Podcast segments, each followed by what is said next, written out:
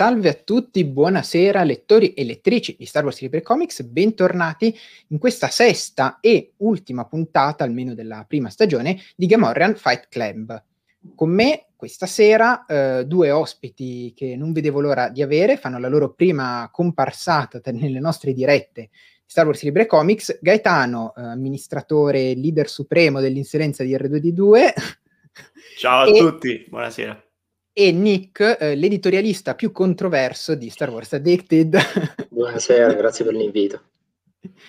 Um, allora, intanto inizio, saluto velocemente la chat, appunto questa è la sesta puntata di, di Gamorrean Fight Club, uh, ci ha accompagnato per 12 settimane e adesso ci prendiamo un po' una pausa in vista poi magari di una futura prossima stagione. Intanto eh, saluto Raghi, saluto Stefani, Trampot, anche Valentino, notare che ci fa un salutino, eh, Giacomo, Correban, Pietro, ciao a tutti.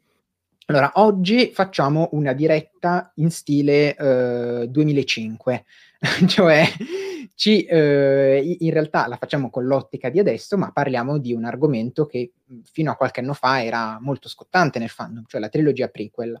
Uh, ma vorrei impostare tutto con l'ottica ovviamente del presente, di adesso, cioè uh, il grande tema sarà la trilogia prequel, dopo tutto quello che c'è stato negli ultimi anni, eccetera, eccetera, al momento è considerata ancora sottovalutata e bistrattata o invece la trilogia prequel è stata fin troppo sopravvalutata?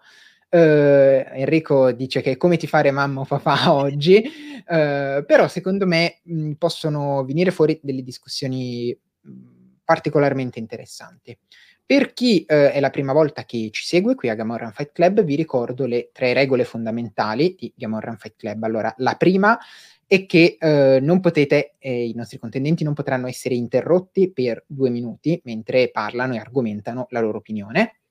La seconda regola di Gamorran Fight Club è che eh, soltanto una volta durante la serata la prima regola può essere infranta, quindi si può interrompere l'altro soltanto una volta, e poi c'è la terza e ultima, più importante regola del Gamorran Fight Club, che non è non parlare mai di Gamorran Fight Club, ma è di parlarne sempre e ovviamente condividere questo video se ci state seguendo in questo momento. A questo punto io eh, vi sottoporrei eh, una prima domanda per questa sera. Chiede, inizierò da Nick, che è l'opinione contraria, diciamo, quella del sopravvalutato. Uh, tra l'altro, io ho sempre mantenuto in tutte le grafiche, in tutti i video, a disposizione sinistra e destra in una certa maniera. Ancora la gente chiedeva, ma chi è pro, chi è contro? E invece pensavo fosse più chiaro, mi, mi dispiace.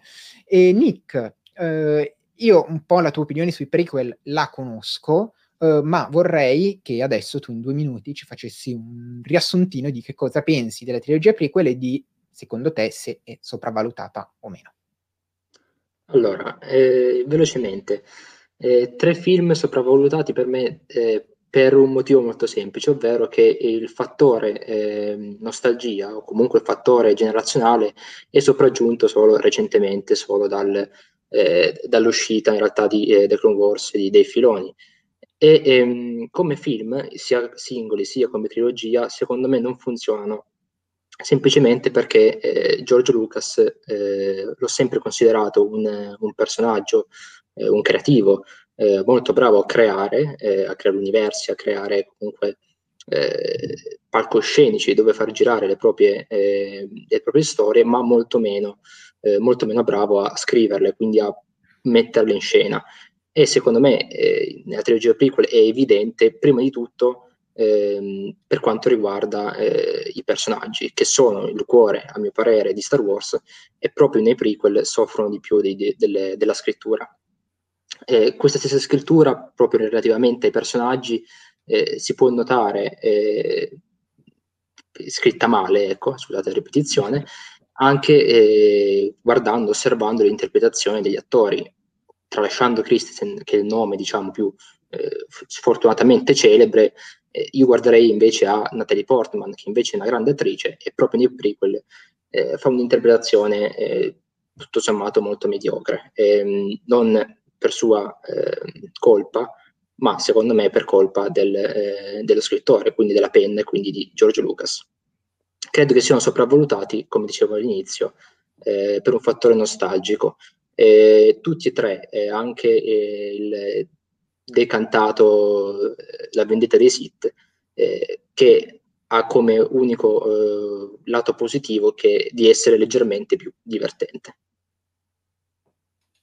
Complimenti a Nick per essere stato nei due minuti, intanto perché era la grossa incognita di stasera. Infatti, come dice, come dice, Francesco, l'ultima volta che Nick ha iniziato con un velocemente ha inviato un vocale di 42 minuti. È vero, e, vero. Bene, lascio invece la parola a Gaetano. Bene, Sul... cercherò anche... Vai, sì, vai. Sì. No, no, dico su, su, sulla, tua, sulla, tua, posizione, diciamo, riguardante sì. i, i prequel. Praticamente, ovviamente, partirò dicendo che è innegabile che i prequel abbiano i loro difetti, come tutti i film e come tutti i film di Star Wars. Però secondo me ad oggi i prequel sono ancora sottovalutati perché c'è stata una grande rivalutazione nel corso degli anni, soprattutto, come ha detto anche Nick, per il fatto che sia stata integrata, eh, cioè sia uscita da Clone Wars, che è andata un po' ad integrare quella che era la lore dei prequel. Però secondo me ad oggi sono ancora sottovalutati da un punto di vista che reputo importante, ovvero i film presi singolarmente. Cioè, ad oggi è rivalutata la trilogia prequel in sé, quindi nella sua interezza, ma è un po' svalutata la trilogia prequel dal punto di vista di ogni singolo film. Invece io reputo che, ripeto, pur con i, ogni, ogni pellicola ha i suoi difetti, però nonostante questo, ogni episodio dei prequel si, le, si regge bene, ha delle parti abbastanza forti e soprattutto, e questa secondo me è la cosa più importante dei prequel, George Lucas è riuscito in quella che è sempre stata la sua impresa, ovvero innovare. Forse è anche questo che inizialmente ha un po' destabilizzato il fandom per quanto riguarda Star Wars, cioè per quanto riguarda i prequel, nel senso che arrivati al cinema nel 1999 le persone si aspettavano un approccio diverso e invece si sono trovate un qualcosa che era totalmente o molto discostante da quella che era la trilogia originale e questo secondo me è stato un vantaggio. Poi ovviamente credo che nel corso della serata spiegheremo anche, anche il perché. È logico, Lucas è, è bravo in alcune cose e in altre no, però da questo punto di vista è sempre stato capace di innovare e secondo me per questo i prequel hanno ragione di esistere uno per uno. E questo, il punto di vista di Gaetano, devo dire, mi piace molto perché non, non mi aspettavo un, come dire, il parlare proprio anche dei, dei, singoli film e secondo me è una cosa su cui sarà bello soffermarsi questa sera. Io, a proposito di innovazione, uh, per, uh, come dire, spinta divulgativa, voglio sempre ricordare che, ad esempio, episodio 2 è stato il primo film interamente girato in digitale della storia del cinema, quindi esatto. eh, eh, ci sono delle innovazioni tecniche incredibili. E adesso voglio andare, eh, visto che abbiamo parlato di innovazioni tecniche, eh, voglio citare Uh, quel video che io non, non, ho mai capito se è vero, se, se, è recitato o meno, di Lucas che guarda la, la proiezione e dice I may, uh, I may, have gone too far in a few places. Quindi Lucas che dice forse mi sono fatto prendere un po' troppo la mano in certi punti. Quanto eh, secondo voi ehm, le caratteristiche tecniche dei prequel hanno portato a una loro sopravvalutazione o sottovalutazione? Uh, quindi sempre do prima la parola a Nick, così continuiamo certo. un po' il, il giro. Allora, pur non considerando le, l'uso del, del, digitale come il difetto più grande della trilogia prequel, considero, eh, comunque, lo considero comunque come eh, un difetto importante. Eh, questo perché, come giustamente ti menzionavi prima, che sia vero o no, effettivamente Lucas in qualche situazione è andato un po' troppo. Eh, Lucas è uno sperimentatore ed è giusto che lo abbia fatto, ma ha sbagliato e questo secondo me è, è abbastanza oggettivo. Eh, ci sono scene in tutti e tre i film in cui secondo me è abbastanza palese come lo stesso Lucas eh, non abbia scritto la scena tenendo in mente la CGI, ma abbia scritto la scena per la CGI. Eh, tutto episodio 1, comunque gran parte dell'episodio 1 è così, eh, ma anche purtroppo eh, episodio 2, in particolare il, il finale. Eh, io penso, come esempio, uso il duello tra Dooku e, e, Yoda, che considero senza dubbio il peggiore di tutta la saga, che ehm, costruito proprio il personaggio di Yoda in, in, primis per farlo usare, per farlo muovere in CGI, risu- come, eh, ottenendo come risultato una cosa un po', uh, un po bizzarra, diciamo. E, ehm, e, secondo me ha sbagliato eh, anche eh, con i soldati, con i cloni, che essendo in CGI perdono di qualsiasi tipo di identità, che sia anche un'identità eh, simbolica, come ad esempio erano gli Stormtrooper nelle, nella trilogia originale, e eh, diventano delle, de, dei pupazzi davvero, nel, nel, vero senso della parola, ma dei pupazzi digitali, non veri, eh, che non, non, sfruttano assolutamente il, il, la bellezza che, che, ha Star Wars nel trattare eh, con gli oggetti fisici. Eh, non che ovviamente gli oggetti fisici di per sé diano un valore di più, un valore creativo maggiore, eh, ma c'è bisogno di un equilibrio e Lucas in questo nella trilogia prequel ha sicuramente sbagliato. I cloni poi è, diventano pupazzetti per fortuna, per sfortuna dei nostri portafogli, ovviamente. e, e, qui c'è qualcuno sì. che, che, lo sa bene, sicuramente Francesco che, che ci sta seguendo. E Gaetano, invece, tu a livello tecnico hai già un po' accennato alla cosa nella tua risposta di prima, però sì. insomma volevo dare un po' più spazio. Certo. Per quanto riguarda il livello tecnico, abbiamo detto che Lucas è un innovatore. Quando Lucas fa innovazione, è vero, ci si butta dentro. Però proviamo ad analizzare quegli anni. Erano gli anni in cui quel tipo di tecnologia, quel tipo di CGI si stava affacciando al mondo del cinema. C'erano state tantissime, ehm, tantissimi esempi prima. Però in quegli anni eh, si stava iniziando, stava iniziando quella, quella trasformazione. E Lucas ha innovato da quel punto di vista e, e, lo si vede anche oggi, perché io parlo, faccio un esempio un po' fuori da Star Wars, parlo di un grande classico che amo tantissimo, che è il quinto elemento di Luc Besson. Riguardandolo oggi non riesco più a guardarlo come lo guardavo prima. Invece questo con la trilogia prequel non succede, nonostante io non neghi che ci siano tanti difetti, basti pensare, che ne so, alla, alla battaglia di Naboo, per esempio, dove lì eh, si vede che c'erano, di, c'erano tanti difetti. Però, nonostante questo, eh, oggi ancora la trilogia prequel si riesce a vedere bene e soprattutto ha innovato nel campo tecnologico perché non scordiamoci che è, è stata una delle, se non il primo film ad utilizzare il motion cap- capture per, per, un personaggio. E parliamo ovviamente del, di Jar Jar, che poi è diventato un esempio lampante di quello che sarebbe successo negli anni successivi. Solo due anni dopo ci sarebbe stato col Signore degli Anelli il grande successo con Gollum. Quindi io credo che Lucas, nonostante forse abbia abusato un tantino della CGI, e questo ha avuto ripercussioni anche sulla recitazione di attori uh, stra- straordinari, comunque ad oggi risulti una vittoria per quanto riguarda la tecnologia in campo cinematografico. Ehm, io vorrei, ehm, mi è venuto in mente mentre, mentre lo citava Nick, eh, collegarmi un po' a questo sempre discorso tecnico, di, no, i, i, set della trilogia prequel in cui abbiamo uh, Aiden Christensen, Ivan McGregor e Natalie Portman immersi nel blu o nel verde, li abbiamo in mente più o meno tutti. Uh, ma mh, mm, insieme alle modifiche tecniche, cioè avere completamente dei set digitali, eh, nei prequel c'è stata anche una cosa che eh, negli anni, insomma, in quegli anni ha fatto storcere il naso a molti, che non è soltanto stato la digitalizzazione, ma il cambiamento di estetica eh, rispetto alla trilogia classica. Ed è una cosa che io tutt'oggi sento ripetere e soprattutto, e qua sto stuzzicando volutamente Nick, riguardo a The Mandalorian, che riprende l'estetica della trilogia classica, perché la galassia è sporca, perché eh, appunto c'è, non è tutto pulito, lindo come nei, nei prequel.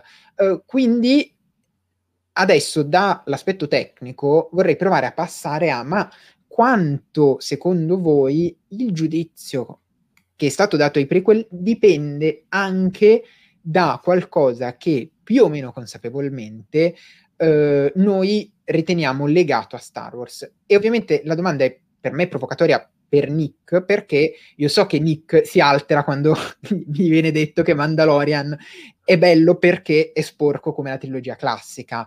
E, e io quindi ti sto provocando e ti chiedo, ma ehm, la trilogia eh, prequel è stata sottovalutata solo, cioè pe- pensi che ci sia un fattore di, ah beh però non ha la stessa estetica di prima, allora non va bene? Quindi n- non so se, se, mi sono spiegato bene, ma voglio chiederti, secondo te se quanto è stato il peso di questo fattore estetico mh, diverso, n- almeno ne- nella nella tua e se hai voglia di estendere il discorso anche al fandom eh, valutazione dei prequel.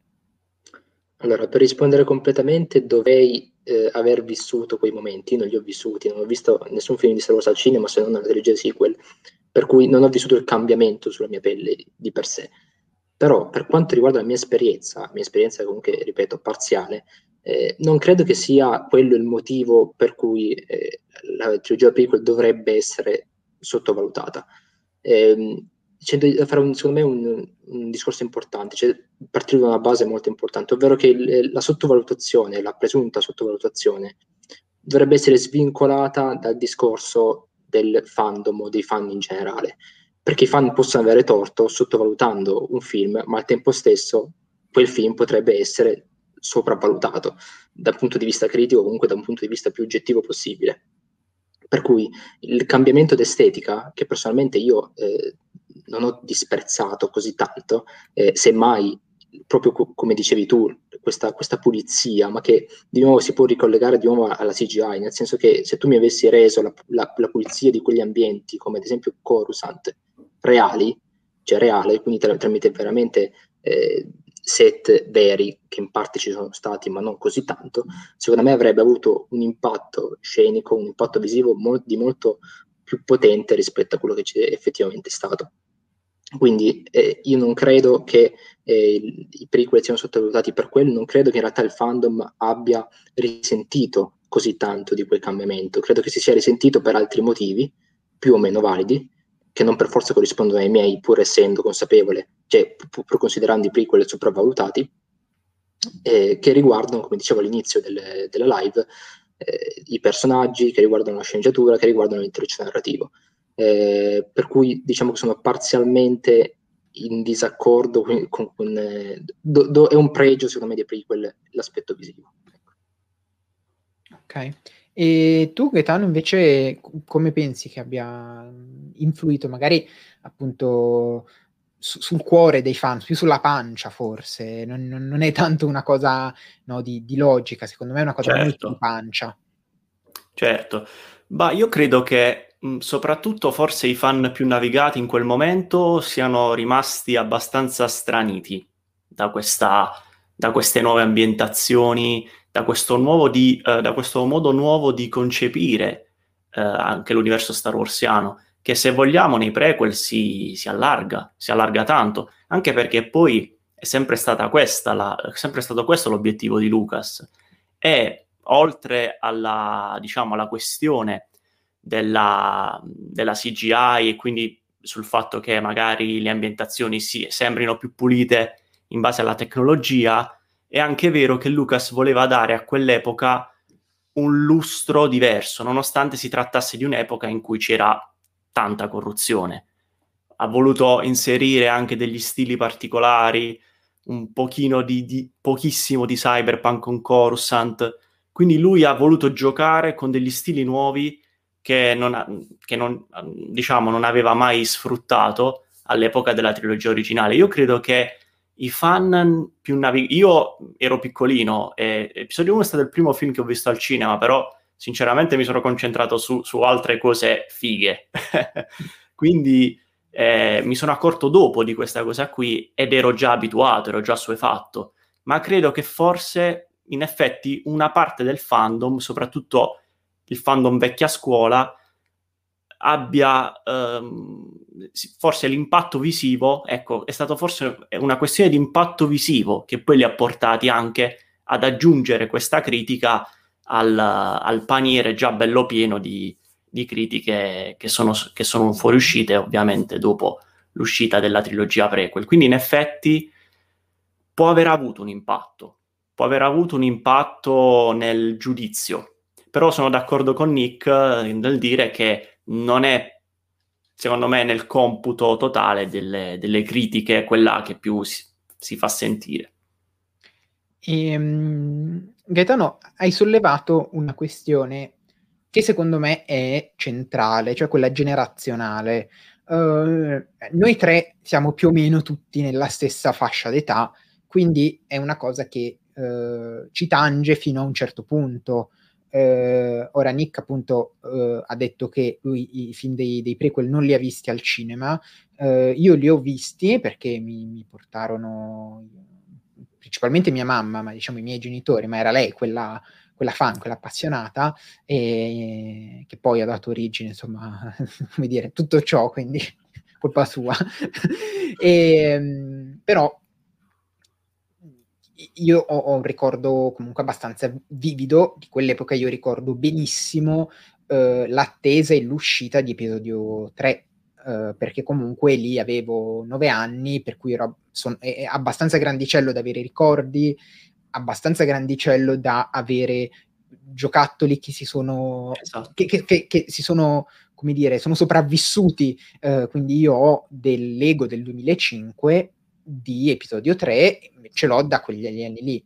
Ecco, eh, la spada laser del 99 invece è, come dire, è, è morta me- mentre veniva utilizzata per malmenare i peluche, però eh, eh, siamo tutti noi legati in qualche maniera a livello più o meno infantile alla trilogia prequel. E ehm, quanto quindi questa modifica perché secondo me una modifica del rapporto del fandom con la trilogia c'è stata, quanto è dovuta a un fatto generazionale, cioè chi è cresciuto con la trilogia prequel è cresciuto e quindi adesso che ha modo di dire la sua, fa sentire la sua voce e ovviamente parla con, chiamalo fattore nostalgia, chiamalo ricordi, chiamatelo come volete. Uh, Nick, secondo te c'è, sta, cioè, secondo te c'è stata una sopravvalutazione dovuta, su, dovuta a questo fattore oppure sono stati altre concause? Ah, principalmente, come dicevo nei primi due minuti, sì, è stato questo il, il fattore, ovvero il fatto che eh, ad oggi ci ritroviamo con un fandom rappresentato principalmente, almeno a livello attivo sui social o comunque nelle discussioni, da persone che con, che con quei film eh, ci sono cresciuti e quindi ne conservano un buon ricordo, a prescindere dalla qualità dei film stessi. Ma è proprio qui che io, diciamo, mi inserisco, nel senso che eh, io non ho visto quei film al cinema, sono cresciuto comunque perlomeno a livello temporale con quei film, preferisco comunque la trilogia originale e sto, oggi sono qui a criticare la trilogia prequel. Eh, per cui, visto che sono, diciamo, un po', tra virgolette, l'eccezione, mi viene, mi viene da fare il discorso eh, che secondo me è il fulcro di tutto quello, cioè del motivo per cui sono qui, ovvero che bisogna a un certo punto capire dove finisce il fattore nostalgia e dove comincia invece un fattore più di critica e un po' più di giudizio sui, film. E, ed è questo che provo, che provo, a fare ed è questo che, provo, che quando ho fatto eh, poi sono giunto alla conclusione che quei film, come erano visti dal fandom, secondo me avevano eh, subito una sopravvalutazione nel corso degli anni. E quindi sì, per rispondere alla domanda in maniera più secca e definitiva, il fattore principale è stato proprio quello nostalgico, proprio quello generazionale. E, ehm, e funziona lo stesso discorso anche con la trilogia, trilogia originale, eh, in particolare ovviamente episodio 4, ma anche episodio 5, e probabilmente avverrà lo stesso con la trilogia sequel. Eh, però questo non deve in alcun modo influenzare la discussione e le critiche positive o negative sui film. Eh, mentre invece reputo che, perlomeno da quello che ho vissuto io su, su internet riguardo a questa discussione, spesso è un fattore troppo invadente e che inficia un po' tutta la qualità generale delle, della discussione. Ok, sì, beh, sì, sicuramente è, è, facile essere trasportati se uno non ha un occhio critico un po' dai ricordi, cioè ci sono determinate cose che anch'io, come dire, le, le, guardo e dico, io le trovo fighissime, però so che concretamente magari, insomma, non, non sono niente di che, cioè io mi ricordo che all'epoca anche, anche, le scene, per quanto adesso siano magari un po' cringe diremmo, le scene di, di Anakin e Padme, eh, comunque in quel momento lì a me trasmettevano qualcosa, però non è che fossi un grande conoscitore, eh, come dire... Non, come dire, non ero un, grande appassionato, adesso magari sento i dialoghi ed è, ed è un altro discorso. Ci sono cose che secondo me eh, erano fatte male all'epoca, continuano ad essere considerate fatte male adesso, però secondo me fanno il giro e diventano, e diventano fenomenali, tipo la pera. tipo la pera, secondo me, è una cosa talmente fatta male che fa il giro e diventa bella. Ma non noi stiamo parlando, scusa, scusa Giorgio se ti interrompo, ma noi stiamo parlando della trilogia che ci ha dato più meme in assoluto, solo per questo. Ma ci sarebbe, ci sarebbe, da aprire un capitolo su, su, su, sui meme e magari dopo lo facciamo anche. Uh, Gaetano, secondo te il fattore crescita del fandom uh, quanto è stato preponderante o, o se non lo è stato abbastanza? Allora, da questo punto di vista sono d'accordo con Nick, nel senso che io mi pongo sempre in una situazione di uh, imparzialità, nel senso dico quando devo analizzare qualcosa, soprattutto qualcosa che, tra- che ha il marchio Star Wars, devo essere scevro da qualsiasi tipologia di uh, passione che mi ha mosso anche e soprattutto quando ero piccolo. Per questo motivo, eh, in, in primis concordo con, con la visione di Nick, però allo stesso tempo nel fandom esistono tante persone che ragionano come me, come, come, come noi, nel senso che non si lasciano trasportare da quelle che sono state le loro passioni, anzi molto spesso capita anche che, uh, ad esempio, proprio per quanto riguarda la trilogia prequel, faccio, prendo sempre lui come esempio, ma perché lui è il capo espiatorio di tutto, Jar Jar magari qualcuno lo ha adorato quando era piccolo, poi riguardando la trilogia prequel ha rivalutato la cosa perché ha detto ok, qui le, le cringiate sono tante. ma non solo, cioè prendiamo Jar Jar perché è l'esempio più lampante, ma ci sono tante cose, cioè ci può anche essere l'effetto contrario, ecco, questo è quello che vorrei sottolineare, nel senso che magari quando, eri, quando si era bambini si apprezzava al 100% una scena, si apprezzava al 100% un film ovviamente della prequel, crescendo invece si fa, eh, nonostante lo, lo, si sia visto da piccoli, si fa comunque un ragionamento più, più obiettivo.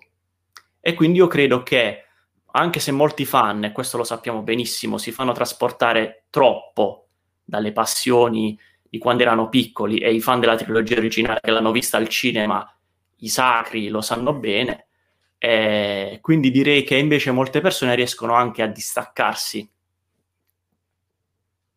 Ok, sì, ovviamente, eh, come dire, eh, in, realtà probabilmente dovremmo anche noi istituire un patentino. Se, se, avete visto la trilogia prequel al cinema, avete anche voi diritto a un patentino di, eh, di, di, di fan. Tra l'altro, oggi, e cade questa cosa a fagiolo, non so se l'avete letto, ma eh, mi sembra è, è, una roba, aspettate che la recupero, ma è una roba assurda che probabilmente sol- soltanto uno che sta attento ai numeri uh, gli interessa.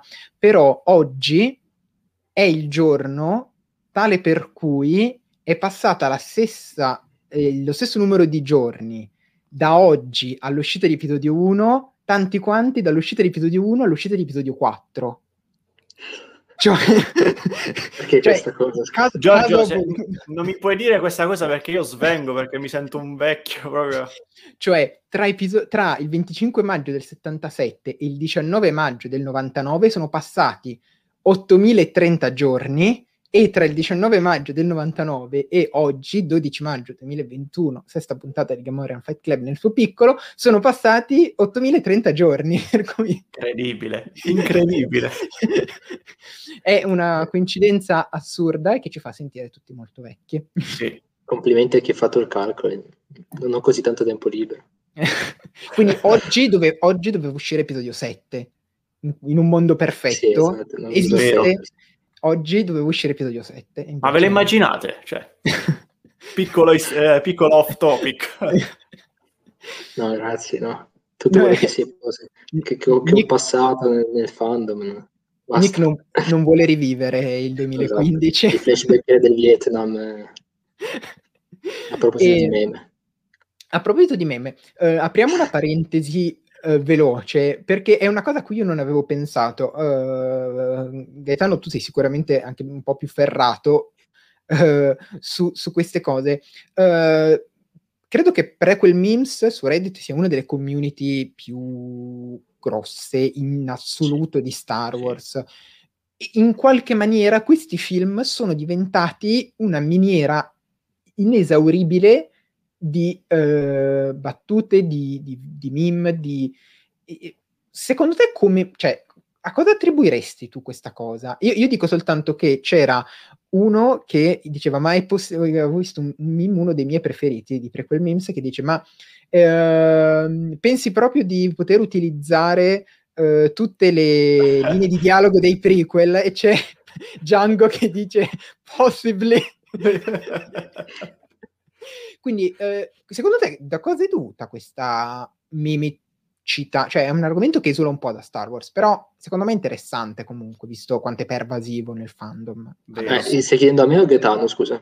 Prima è Gaetano, stavolta ho, ho okay. cambiato le, le, carte in tavola. Ok, perfetto.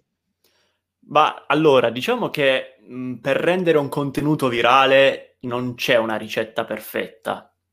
Però se dovessi dire la mia, direi che è stato dovuto in primis a frasi, cioè di, dipende tanto da frasi che diventano iconiche. Questa è la cosa più importante. Oppure che possono essere facilmente rapportate alle situazioni quotidiane, ma non solo, anche all'interno della stessa saga. E la trilogia prequel è veramente stracolma di, di citazioni particolari, che poi diventano, cioè sono diventate iconiche nel tempo. E se vogliamo, in effetti, dipende anche dal fatto che eh, faccia, determinate cose facciano ridere, questo è innegabile. Eh, quindi poi magari ne parleremo dopo dei dialoghi, anche perché abbiamo accennato ai dialoghi della trilogia prequel, che eh, cioè, sì, non è, non è Shakespeare, ecco, come, come, ha detto anche Ewan, Ewan McGregor. Eh, perciò io credo che sia dovuto soprattutto a questo. E poi sì, ripeto, è un mix, cioè ci sono tantissime me- eh, memes base anche della, della, trilogia originale, ce ne sono tante anche della trilogia sequel, però io direi che per quanto riguarda la prequel, eh, cioè i meme sono stati addirittura qualcosa che poi hanno portato alla rivalutazione, cioè sono stati talmente potenti per quanto riguarda la prequel che anche eh, quest- la, la, questo fenomeno ha portato alla rivalutazione di quei film. È, è paradossale questa, questa, situazione, ma avendo, cioè, avendo, vissuto, anche perché sono abbastanza appassionato, no? lo, lo, sapete, di, di, queste tematiche, e avendo vissuto negli anni questa evoluzione, ho capito che mol- molte persone si sono appassionate a quei film anche perché magari gli veniva inviato un, un meme dicevano ma da dove viene? Cioè mi ha fatto ridere, anche se non, non, ho capito niente della base.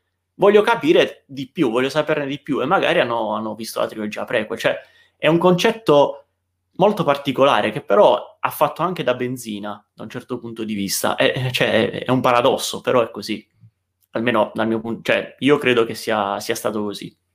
I, sì, io credo che ci siano due aspetti. Allora, uno è, è sempre quello generazionale di prima, cioè noi che siamo la generazione che fa i meme, e questo mi sento molto molto boomer nel dire questa cosa, però noi siamo la generazione che è cresciuta con questo, cioè che adesso ha portato avanti negli anni sui social questo tipo di umorismo eh, e eh, ci siamo, per, per, noi che abbiamo visto i film da bambini fa doppiamente ridere perché ovviamente ci ricolleghiamo a un contenuto che conosciamo e quindi secondo me c'è uno, questo fattore, due, l'altro fattore secondo me è il fatto che alcune linee di dialogo siano più che iconiche, siano cioè, decontestualizzate, funzionano bene, proprio perché decontestualizzate. È, è, un mix tra il decontestualizzato e il uh, ben contestualizzato. E ti faccio un esempio, quel, il, il meme dei, eh, dei, dei caminoani che dicono che 200.000 unità sono pronte. Quello, se ci pensi, è comprensibile anche a qualcuno che di Star Wars non sa nulla, perché vede l'età, cioè la, la, la linea di dialogo è decontestualizzata, quindi non devi sapere niente di cloni, n- niente di niente. Infatti, All- scusami se ti... lo capisci. Esatto, cloni, scusami se ti interrompo Giorgio, hai detto una cosa giustissima, perché quelle, soprattutto quella base lì sono le tipologie di, io lo dico all'italiana, vabbè, eh, sono le tipologie di meme che trovi anche sulle pagine non di Star Wars. Cioè, soprattutto quella base lì è molto utilizzata da pagine che di Star Wars non ha, con Star Wars non hanno niente a che fare. E proprio per il motivo che, che, che citi tu, sono basi che decost- decontestualizzate dal tema Star Wars hanno comunque un significato comprensibile a tutti.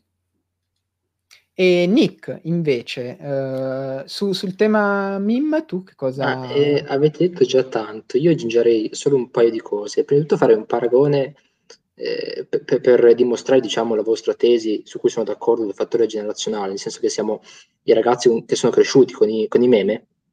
Fare l'esempio di Boris, eh, la serie TV italiana intendo, che è una serie TV che è stata proprio rivalutata, in quel senso proprio riscoperta più che rivalutata, eh, grazie anche a, all'estremo successo che, che, hanno avuto i meme su, su, internet, proprio perché quei meme decontestualizzati hanno comunque senso, perché nel 99% dei casi sono insulti eh, romani, per cui hanno sempre senso. E, e, può essere applicato lo stesso ragionamento anche prequel. L'altro fattore che secondo me è anche da considerare, ma che spesso è sottovalutato, è che tu prima menzionavi, Giorgio, Reddit, i subreddit dei prequel memes. Eh, va calcolato il fatto che la maggior parte di questi fan sono americani e dall'America noi riprendiamo molto per quanto riguarda anche rivalutazioni o svalutazioni, anche inconsapevolmente. Eh, visto che eh, gli americani hanno comunque rivalutato molti prequel, soprattutto dopo l'uscita della trilogia sequel, e io personalmente eh, non, non, ho tutta questa grande considerazione, eh, perlomeno quando si parla di Star Wars, eh, dei fan americani. E, purtroppo, dico io, questa cosa si è trasportata anche da noi e i prequel, cioè i, i meme dei prequel ora sono anche usati un po' come offesa, diciamo, un po' come attacco ai sequel.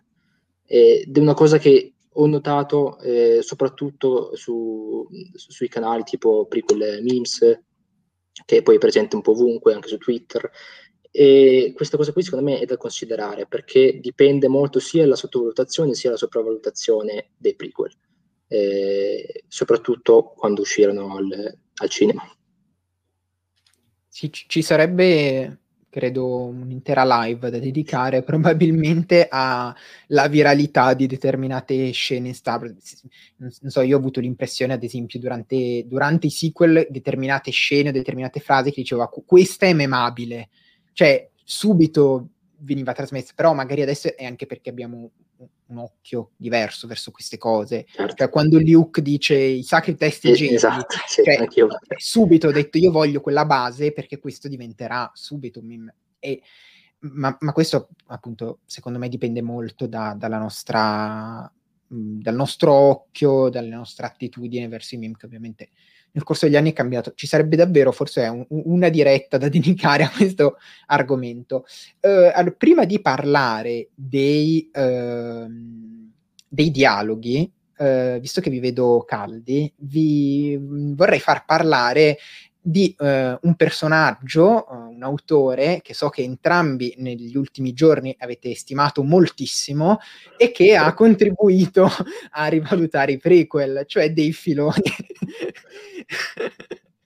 Purtroppo non si possono mettere le gif, ma altrimenti metterei quella di Federico eh, ovvero dei filoni, vabbè, non voglio insultarlo apertamente, però eh, sapete, sapete, Criminale.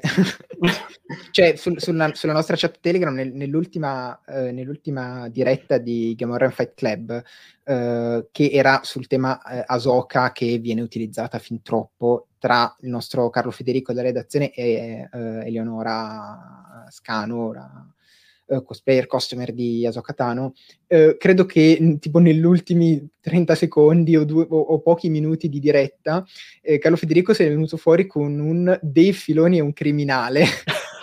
che è stato preso, giffato ed è uscito tipo qualche giorno prima della puntata, per cui nel momento in cui è uscita la puntata di Bad Patch Direi c'è uno spam di, di, di, reazioni, anche questo un meme uh, interno. E allora, quanto, qu- quale sta, cioè, quanto The Clone Wars ha fatto, cioè, secondo me Clone Wars ha fatto molto per la trilogia prequel, ma tuttavia io ancora adesso non, non riesco a dire, vabbè, io adesso mh, mi piace di più la trilogia prequel o la rivaluto di più per The Clone Wars, cioè io continuo a vederle come opere staccate, non so, leggo molti che dicono, ah però eh, The Clone Wars ha reso il passaggio al lato oscuro di Anakin più credibile. Vero, se guardo tutto, ma comunque ciò non, non toglie, nel senso ciò non modifica quello che è stato fatto nei film, almeno questo è il mio punto di vista. Voi che ne pensate? Quanto la mano di Filoni è stata importante in questo cambiamento di opinione dei prequel, se effettivamente c'è, c'è stato, oppure se è qualcosa di staccato? E di nuovo Gaetano per primo, dai.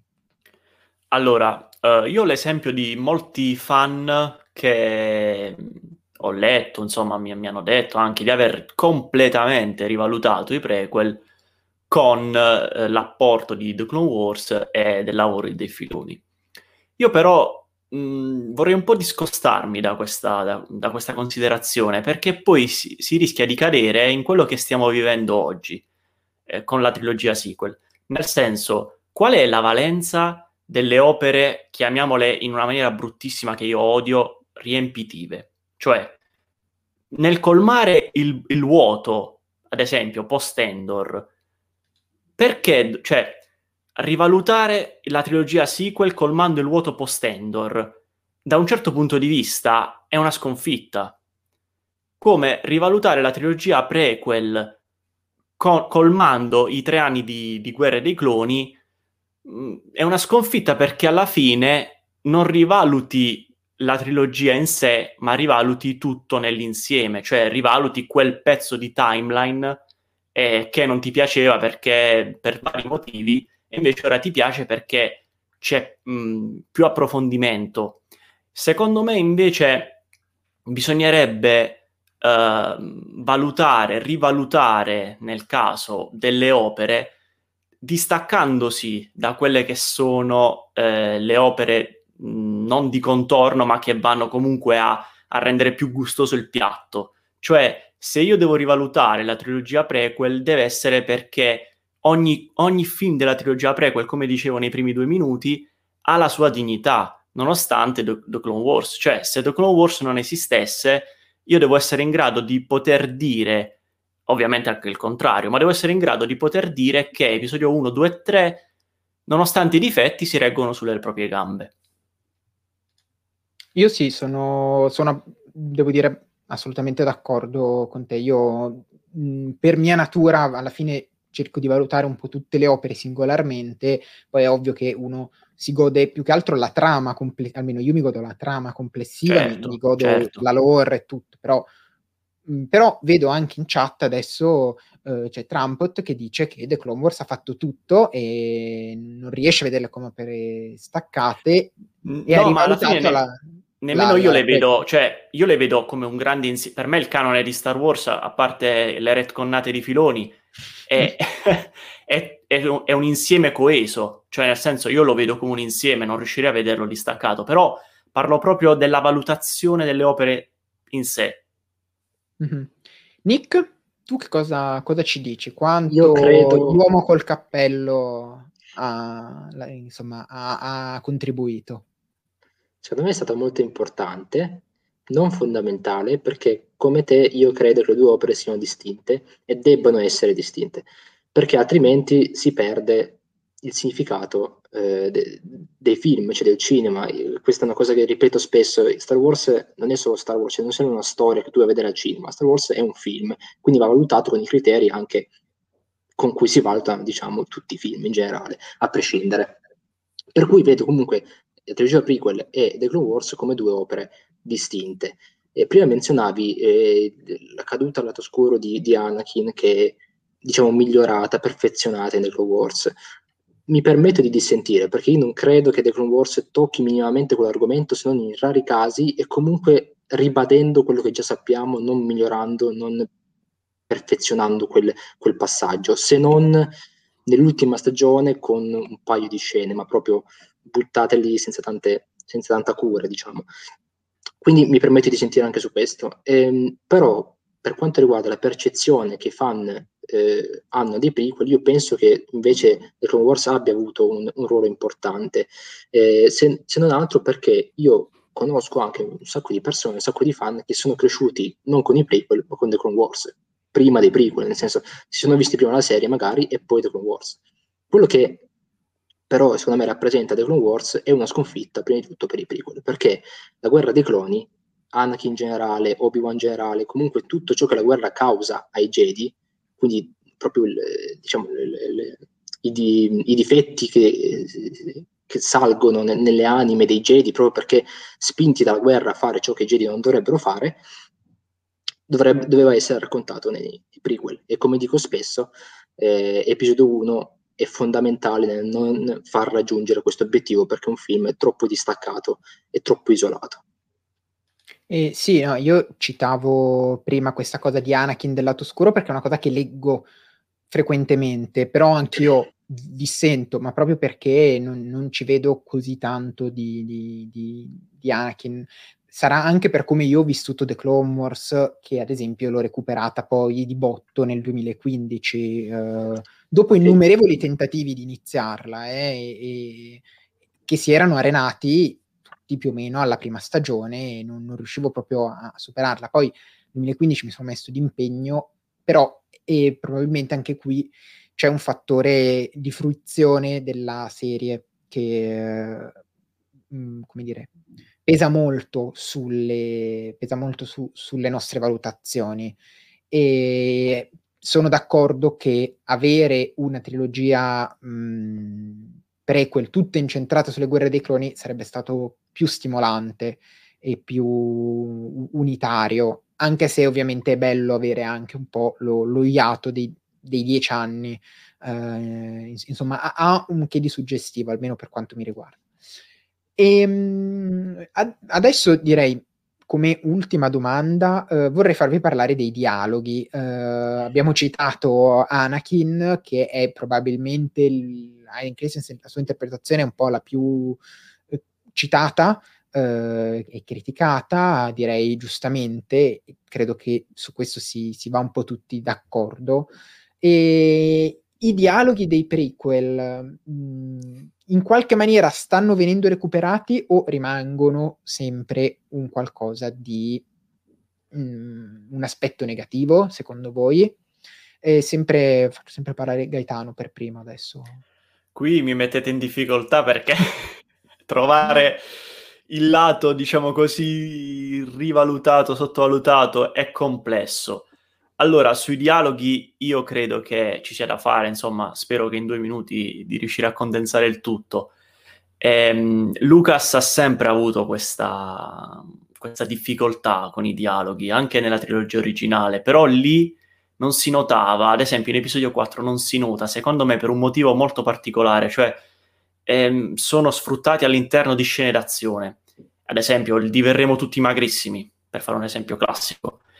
Invece forse la questione della trilogia eh, prequel è che la maggior parte dei dialoghi che obiettivamente sono molto fiacchi viene trattata per quanto riguarda scene statiche, cioè scene dove il dialogo ha uh, un ruolo predominante.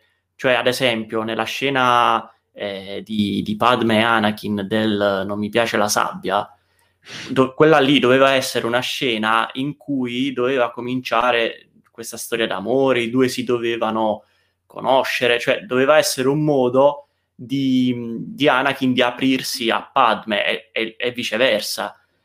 Lucas eh, ci ha messo dentro una roba, cioè come se Anakin fosse il dodicenne dei primi appuntamenti che di, di, qualcosa, di qualcosa e dice la pri- tipo mi piacciono le patate, per esempio. Forse è un po' è, è questo il problema, cioè nel senso di aver sfruttato dialoghi, devo dirlo, eh, scadenti. Per quanto riguarda scene che invece richiedevano dei dialoghi un po' più complessi, forse si è ottenuto l'effetto, cioè questo sì, si è ottenuto l'effetto desiderato, nel senso che i due poi si sono, cioè anche per i fan si sono uniti, però di dialoghi non posso dire nulla per, cioè posso dire poco per difenderli, purtroppo, almeno questi. E Nick, invece, poi mi è venuta poi in mente poi una, un'altra domanda che arriverà dopo, ma Nick invece sui dialoghi, ah, do, sui come. Ha, fall- ha, fallito Lucas? Dove? In tutto? Ah. Eh, sì, eh, la risposta è tutto, cioè ha fallito per quanto riguarda i dialoghi ovviamente, ha fallito su tutto perché ha proprio sbagliato sia a scriverli sia a pensarli. Cioè, io faccio un esempio sempre, secondo me quello più lampante, ovvero Padme e Anakin dopo che Anakin ha ucciso i, i predoni, i Tusken. E lì secondo me si, si vede proprio che c'è un, un errore, un, uno sbaglio di fondo che sia nella stesura dei dialoghi, cioè, sia come vengono recitati, cioè quello che dicono i personaggi, ma anche come lo dicono. Padme non può reagire in quel modo dopo che Anakin ha ucciso dei bambini, che non sono bambini inferiori agli esseri umani, sono bambini, poi che siano parte di un gruppo pseudo-criminale perché fa male a, ad altra gente, sempre i bambini rimangono. E que- quel, quella scena in particolare, secondo me, rappresenta veramente in maniera lampante l'incapacità di Lucas nella trilogia prequel di scrivere dei dialoghi. Eh, la differenza con la trilogia originale, che aveva dialoghi sì semplici, eh, ma non banali, è che eh, sta tutta nel, nel modo in cui i personaggi eh, si rapportano tra di loro. Anche ad esempio il rapporto d'amore tra eh, Leia e Han Solo è un rapporto d'amore che con quei dialoghi si capisce se tu hai 10 anni, se tu ne hai 20, se tu ne hai 30, o eh, via, via, via, dicendo. Nei prequel invece il, il rapporto tra Padme e Anakin, secondo quei dialoghi, non è comprensibile né a un bambino, che dovrebbe essere target per dichiarazione di Lucas dei prequel, che è una cosa falsa, perché anche di episodio 1 poi ci sono altre robe che non si capisce nemmeno quando hai 30 anni, tipo la tassazione su, sulle rotte commerciali, e né è un dialogo che puoi apprezzare da adulto, perché comunque non lo comprendi, non lo capisci, per quanto tu da adulto possa capire perlomeno che quello è un rapporto, diciamo, tossico, ma lo capisci perché è una cosa che si riflette sulla realtà, o meglio che la realtà riflette sul, sulla finzione, ma come scritta è tutto irrimediabilmente sbagliato. E, ehm, e, e un, un, po' sentendo i vostri commenti uh, e anche leggendo un po' insomma, i, i vari commenti qui in chat, eh, mi viene da chiedervi mh, mm, quanto uh, la sopravvalu- sopravvalutazione o sottovalutazione della trilogia prequel dipenda dal fatto che, secondo me, i, i prequel nel bene e nel male sono la quintessenza di Lucas, cioè è Lucas distillato, eh, perché tutto sommato nella trilogia originale non è 100% Lucas, perché c'è la regia di altri, c'è Marcia Lucas che è intervenuta su episodio 4, salvandolo probabilmente, cioè ci sono tante altre figure che hanno puntellato forse gli aspetti un po' più deboli uh, di, dello zio Giorgi, diciamo.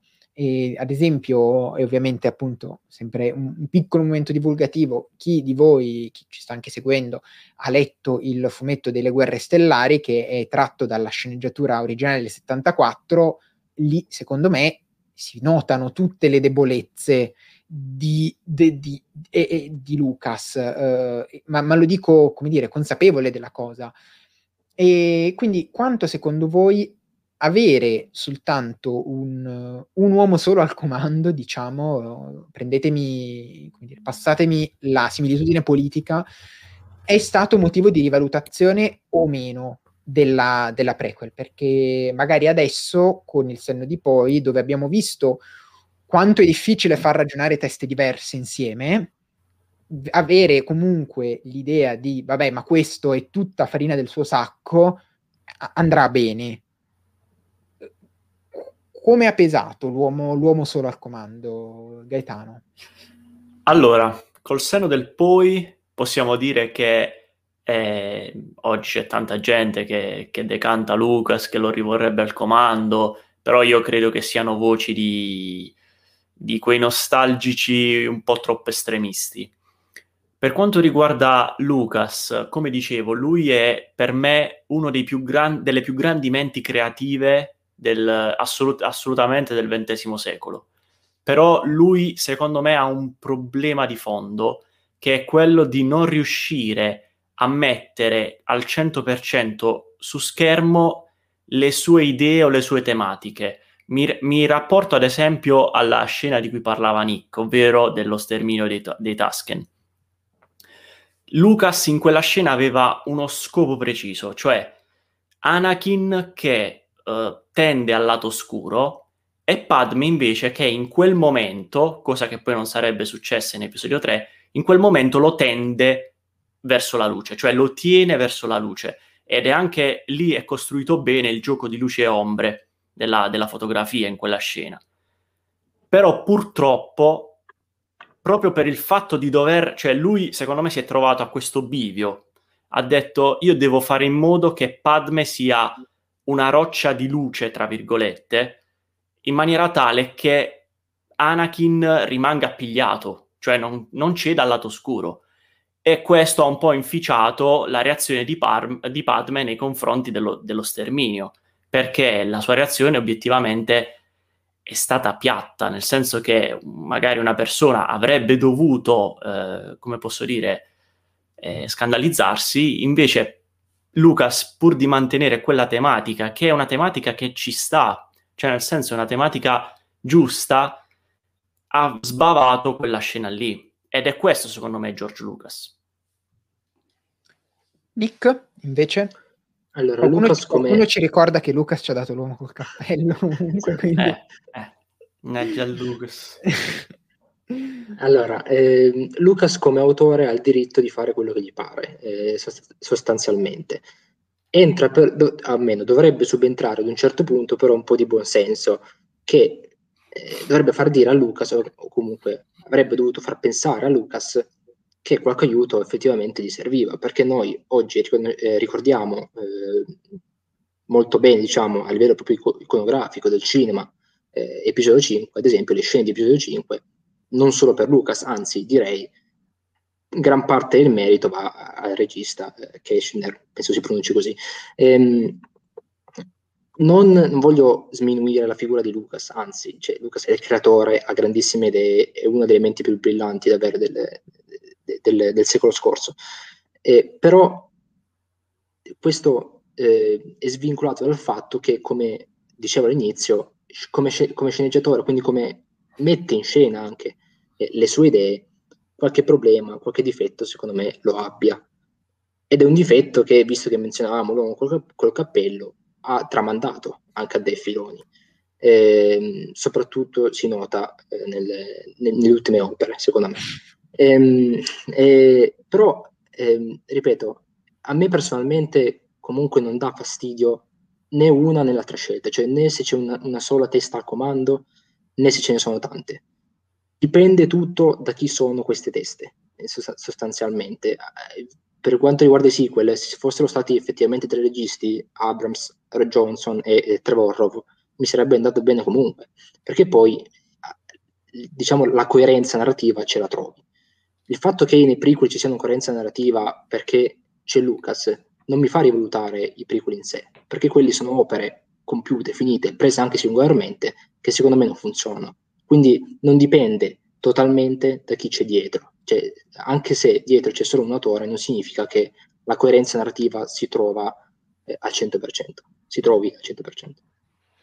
Ok, sì, io credo che Lucas sia un po', un po troppo mitizzato perché mh, non, io non trovo niente di male nel farsi, tra virgolette, aiutare, nel senso che uh, mh, i, i, prequel hanno sicuramente il pregio di essere davvero un'essenza di quello che lui voleva trasmettere, uh, però secondo me una cosa che, e la dico giusto perché non, non, non, tanto per infamare il povero Lucas ovviamente, però è una cosa che non avete citato e che secondo me invece è abbastanza, o almeno avete, vi siete avvicinati, è il non, a volte non sapere, cioè a volte secondo me nei prequel sembra che Lucas non sapesse che cosa aveva per le mani, nel senso che non si rendeva conto di quello che aveva creato.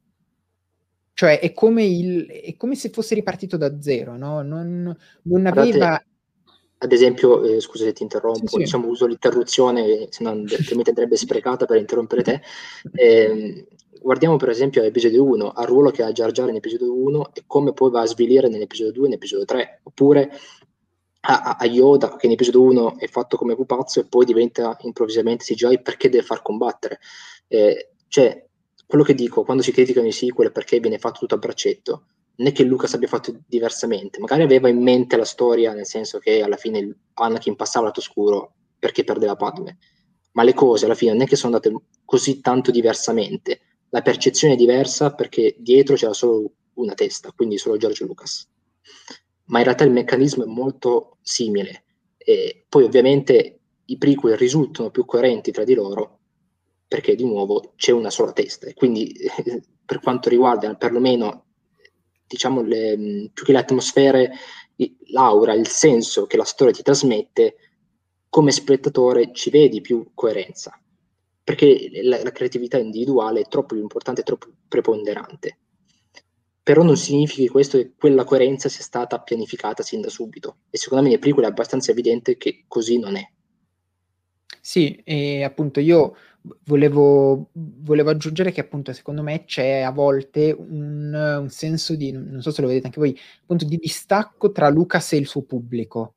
Cioè nel senso che... Uh, ma, ma, portato all'eccesso, nel senso che secondo me è una cosa molto buona quando una, una, un artista non si pone mm, un limite dovuto a sì, però io devo considerare che il mio pubblico è, è, è giusto che un, un, artista faccia quello che vuole. Però, secondo me, quest, Lucas è stato un un po' portato all'eccesso, cioè lui aveva, non, era proprio forse neanche un comprendere quello che, le, le aspettative che c'erano, il, il, quello che aveva per le mani e anche il discorso del target che diceva Nick, dice i film sono per dodicenni, però, o, o meno, però un diecenne cosa vuoi che capisca di determinate scene, secondo me è, è, è importante. Poi è ovvio che quello che poi ti deve trasmettere, cioè bene, male, scegliere il bene, scegliere il male, quello funziona sempre. Quindi io... Ma quello funziona sempre, eh, ripeto, sempre, cioè due volte sempre, nel senso che a prescindere dalla qualità del film, secondo me, funziona anche nei sequel, per carità, funziona anche in episodio 9, se, se vogliamo fare eh, se vogliamo eh, osservare diciamo, il grosso elefante nel, nella stanza, funziona anche con l'episodio 9, per quanto io lo posso criticare a livello di film, bene contro male, cioè alla fine la battaglia è quella, alla fine capis- il bambino capisce che deve scegliere il bene, tra virgolette. Però n- non mi basta, cioè non, non è solo quello cui, eh, il motivo per cui guardo Star Wars e soprattutto eh, Lucas, secondo me, quando scrisse i prequel, non comprese fino a fondo che i, che i fan erano cresciuti. Cioè non si può parlare sempre lo stesso target eh, passati vent'anni. Eh, capisco che Lucas voleva ricominciare, tra virgolette, non a caso si chiamano 1, 2, 3 e quando uscì l'episodio 5 era chiamato episodio 5, cioè senza i film iniziali. Eh, però comunque lì c'è stato secondo me un difetto, una mancanza di lungimiranza di Lucas nel non capire che si doveva parlare a noi fan, bambini, adolescenti che, che fossero, ma anche a quelli che erano cresciuti. E secondo me è un, è un pregio, non stiamo parlando di quello, ma è un pregio che secondo me ad esempio ha episodio 8 ed è uno dei motivi per cui mi piace episodio 8. mentre nei prequel questa cosa secondo me manca, proprio perché, come dicevi tu, è sempre in mezzo, diciamo. A chi vuole parlare ai bambini, a gente più grande, non si sa. Mi ricollego a quello che ha detto Nick, perché anch'io adoro episodio 8. Adesso no, no, non lo faccio per, perché sei tu Gaetano, ma mi sono dimenticato il timer negli ultimi dieci ah, minuti, no, per cui lo rimetto, ma semplicemente perché vedevo, no, più che altro vedevo Nick carico per, per continuare per, altra, per altri 30 minuti. Perdonami. Dicevo, ehm, adoro episodio 8 perché riesce in questo connubio e sono d'accordissimo. E adoro la trilogia prequel proprio per questo motivo, cioè è vero che Lucas sotto certi aspetti si è spinto oltre, secondo me anche perché lui era, la trilogia prequel era qualcosa che lui voleva fare da, da anni, però non aveva i mezzi tecnici per farlo e aveva questa passione che lo muoveva e non è andato, cioè è andato per la sua strada anche e soprattutto da un punto di vista che io adoro e che ho sempre adorato. Il fatto che lui nelle, op- nelle sue opere abbia sempre cercato di innovare sotto molti punti di vista, soprattutto ad esempio sul, sulla forza, sulla forza, sulle ambientazioni. Quindi io sono uno di quelli che uh, apprezza i midi-chlorian perché non, non li apprezzo in sé, cioè apprezzo il fatto che ci sia un, il nuovo, un nuovo potere della forza. È logico che poi potremmo stare fino a dopodomani eh, a dire questo, quell'altro, però dentro di me, quando c'è questa innovazione, ecco perché poi ho amato episodio 8 che è andato anche per altri lidi, eh, quando c'è questo spirito, eh, io tendo, lo so che è un qualcosa di personale, ma tendo comunque a soppesare sulla bilancia i pregi e i difetti di quella che è la trilogia prequel. E nonostante i difetti di cui parlavo, secondo me è stata, è stata un'innovazione sia dal punto di vista dei poteri della forza, ma anche, oddio, no, in realtà no, i poteri, più che altro la consistenza della forza, chiamiamola così, e soprattutto su, su all'aver trovato tematiche nuove, eh, anche episodio 1 che è bistrattato da tutti, ma c'è la corsa degli sgusci che è una sequenza che io adoro, cioè è riuscito a, a dare del nuovo. Eh, a molti fan forse, soprattutto quelli di vecchia data, è questo che non è piaciuto, che poi è quello che ci raccontiamo sempre, cioè il nuovo non piace mai. E infatti è il motivo per cui episodio 8 è stato stroncato da, da tantissimi fan. Scusate se anch'io ho abbondato un po'. Ma no, ma, ma figurati. Uh, per chiudere, io vorrei chiedervi, uh, vorrei chiedere a, a, entrambi la vostra scena preferita e la vostra scena invece che non sopportate della trilogia prequel, quindi entrambe. E prima Nick e poi Gaetano. Allora, eh, comincio da quella peggiore, diciamo, quella che meno mi piace, eh, come ho detto prima, il dialogo Anakin-Padme in episodio 2, eh, quello dopo lo sterminio dei, dei predoni. E scena preferita, oddio, eh, ho, ho, ancora un minuto e mezzo, quindi posso pensarci.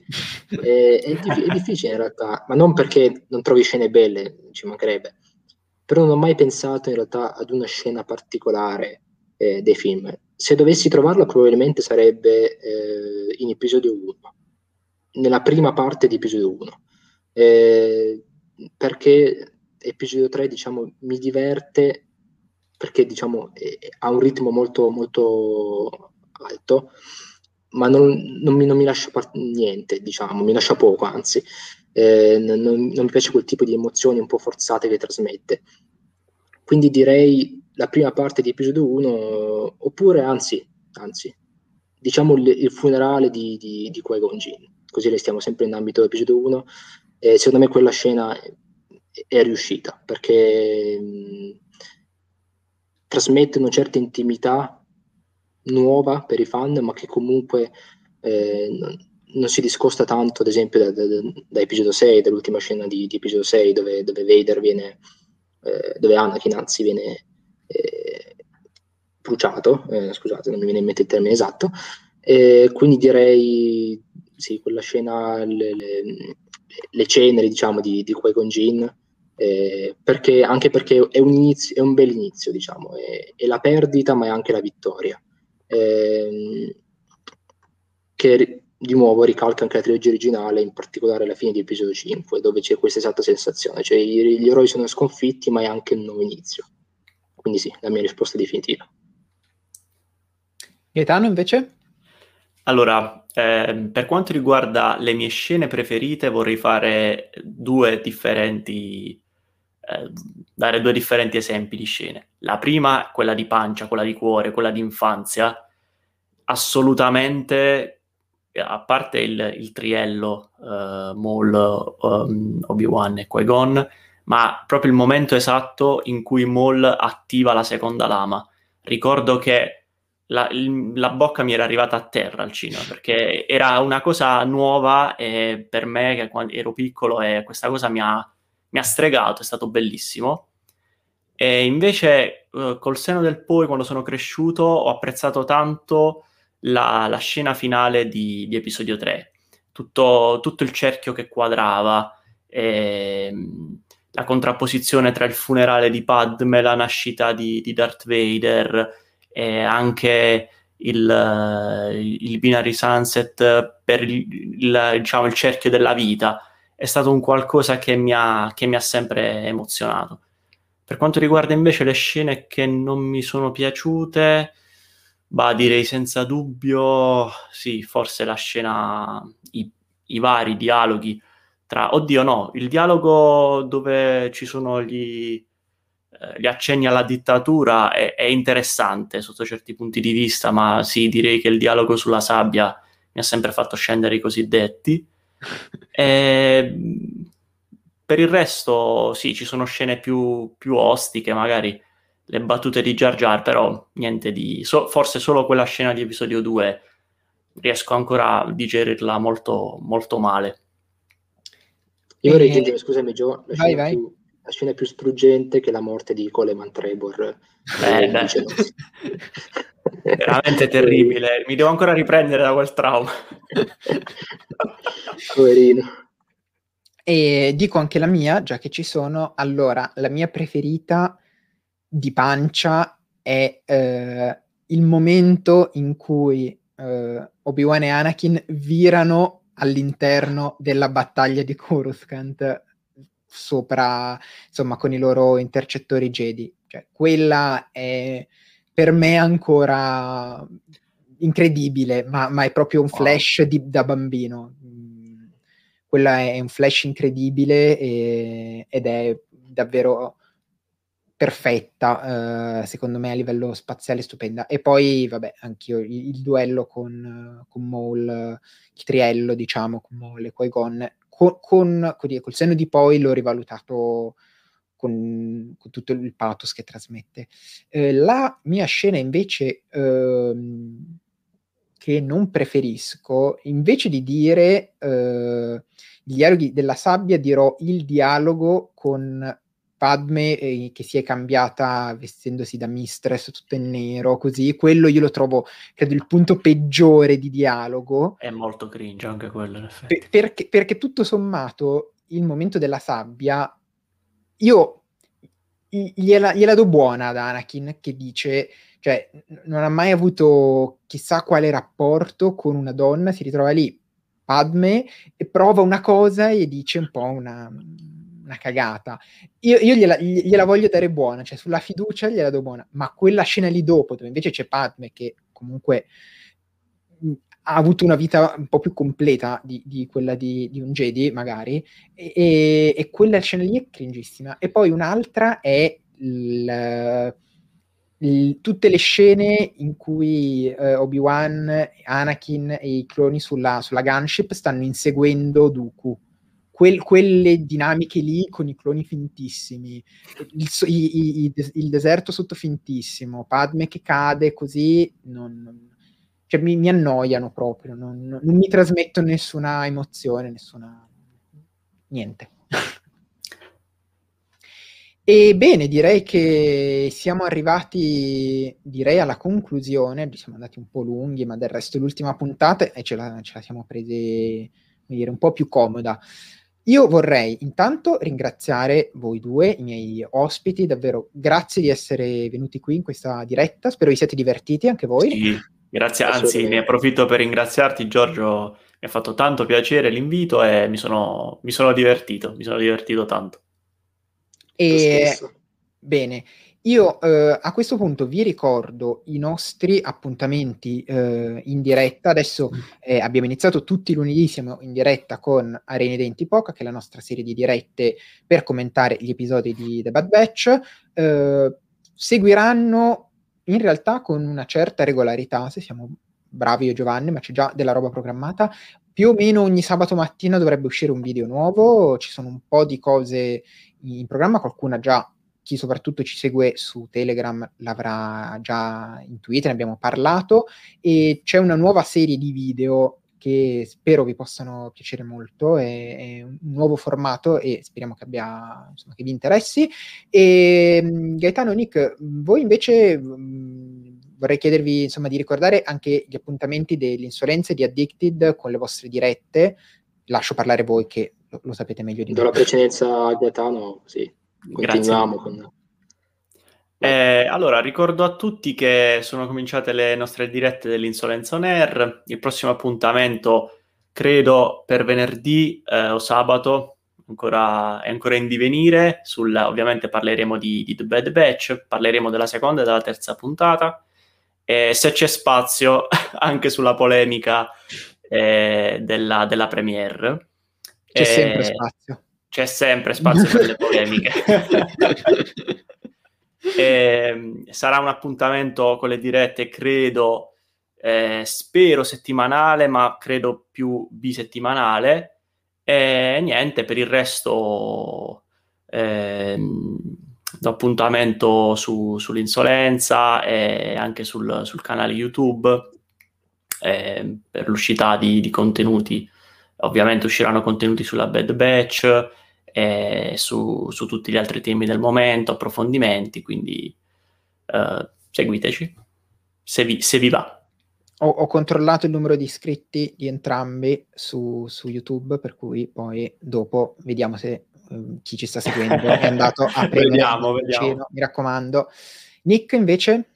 Eh, noi di Star Wars Addicted siamo in live ormai da 20, quasi 20 puntate, eh, ogni venerdì sera alle, alle 9 e facciamo diciamo, un rotocalco di, di notizie del, di tutta la settimana e poi in questo periodo in particolare commentiamo anche eh, Bad Batch ovviamente eh, e andremo avanti se tutto va bene per tutta la durata della serie che dovrebbe finire se non sbaglio a luglio credo. E, ehm, agosto. Sì. ah, addirittura. Auguri a noi. E, ehm, comunque per, per il resto diciamo più personalmente consiglio diciamo, il mio articolo, visto che ha fatto tanto, tanto scalpore, io eh, ne, ne, approfitto se volete andare a leggere eh, l'articolo lo trovate sull'editoriale, lo trovate su, su Star Wars Addicted, seguiteci anche sul sito ovviamente, dove trovate tutte le notizie e in particolare ovviamente le, le dirette che ci fanno sempre, ci fa sempre piacere ospitare, diciamo, perché è sempre un, un incontro diciamo, divertente e, e soprattutto informativo. Bene, eh, proporrò a Giorgio di Addicted di cambiare nome da eh, Live Addicted a Rotocalco Addicted e secondo me sarebbe molto, molto bello, un po' ventennio però appassionati Rotocalco in bello. diretta. Old style proprio, esatto. altro che, che nuove generazioni. Bene, Ragazzi, davvero è stato un super piacere uh, avervi qui stasera. Grazie a tutti per aver seguito Gamoran Fight Club. Vi ricordo che troverete poi la puntata anche sotto forma di podcast a partire dai prossimi minuti, le prossime ore. Grazie a tutti per averci seguito e che la forza sia con voi. Ciao. Ciao ragazzi.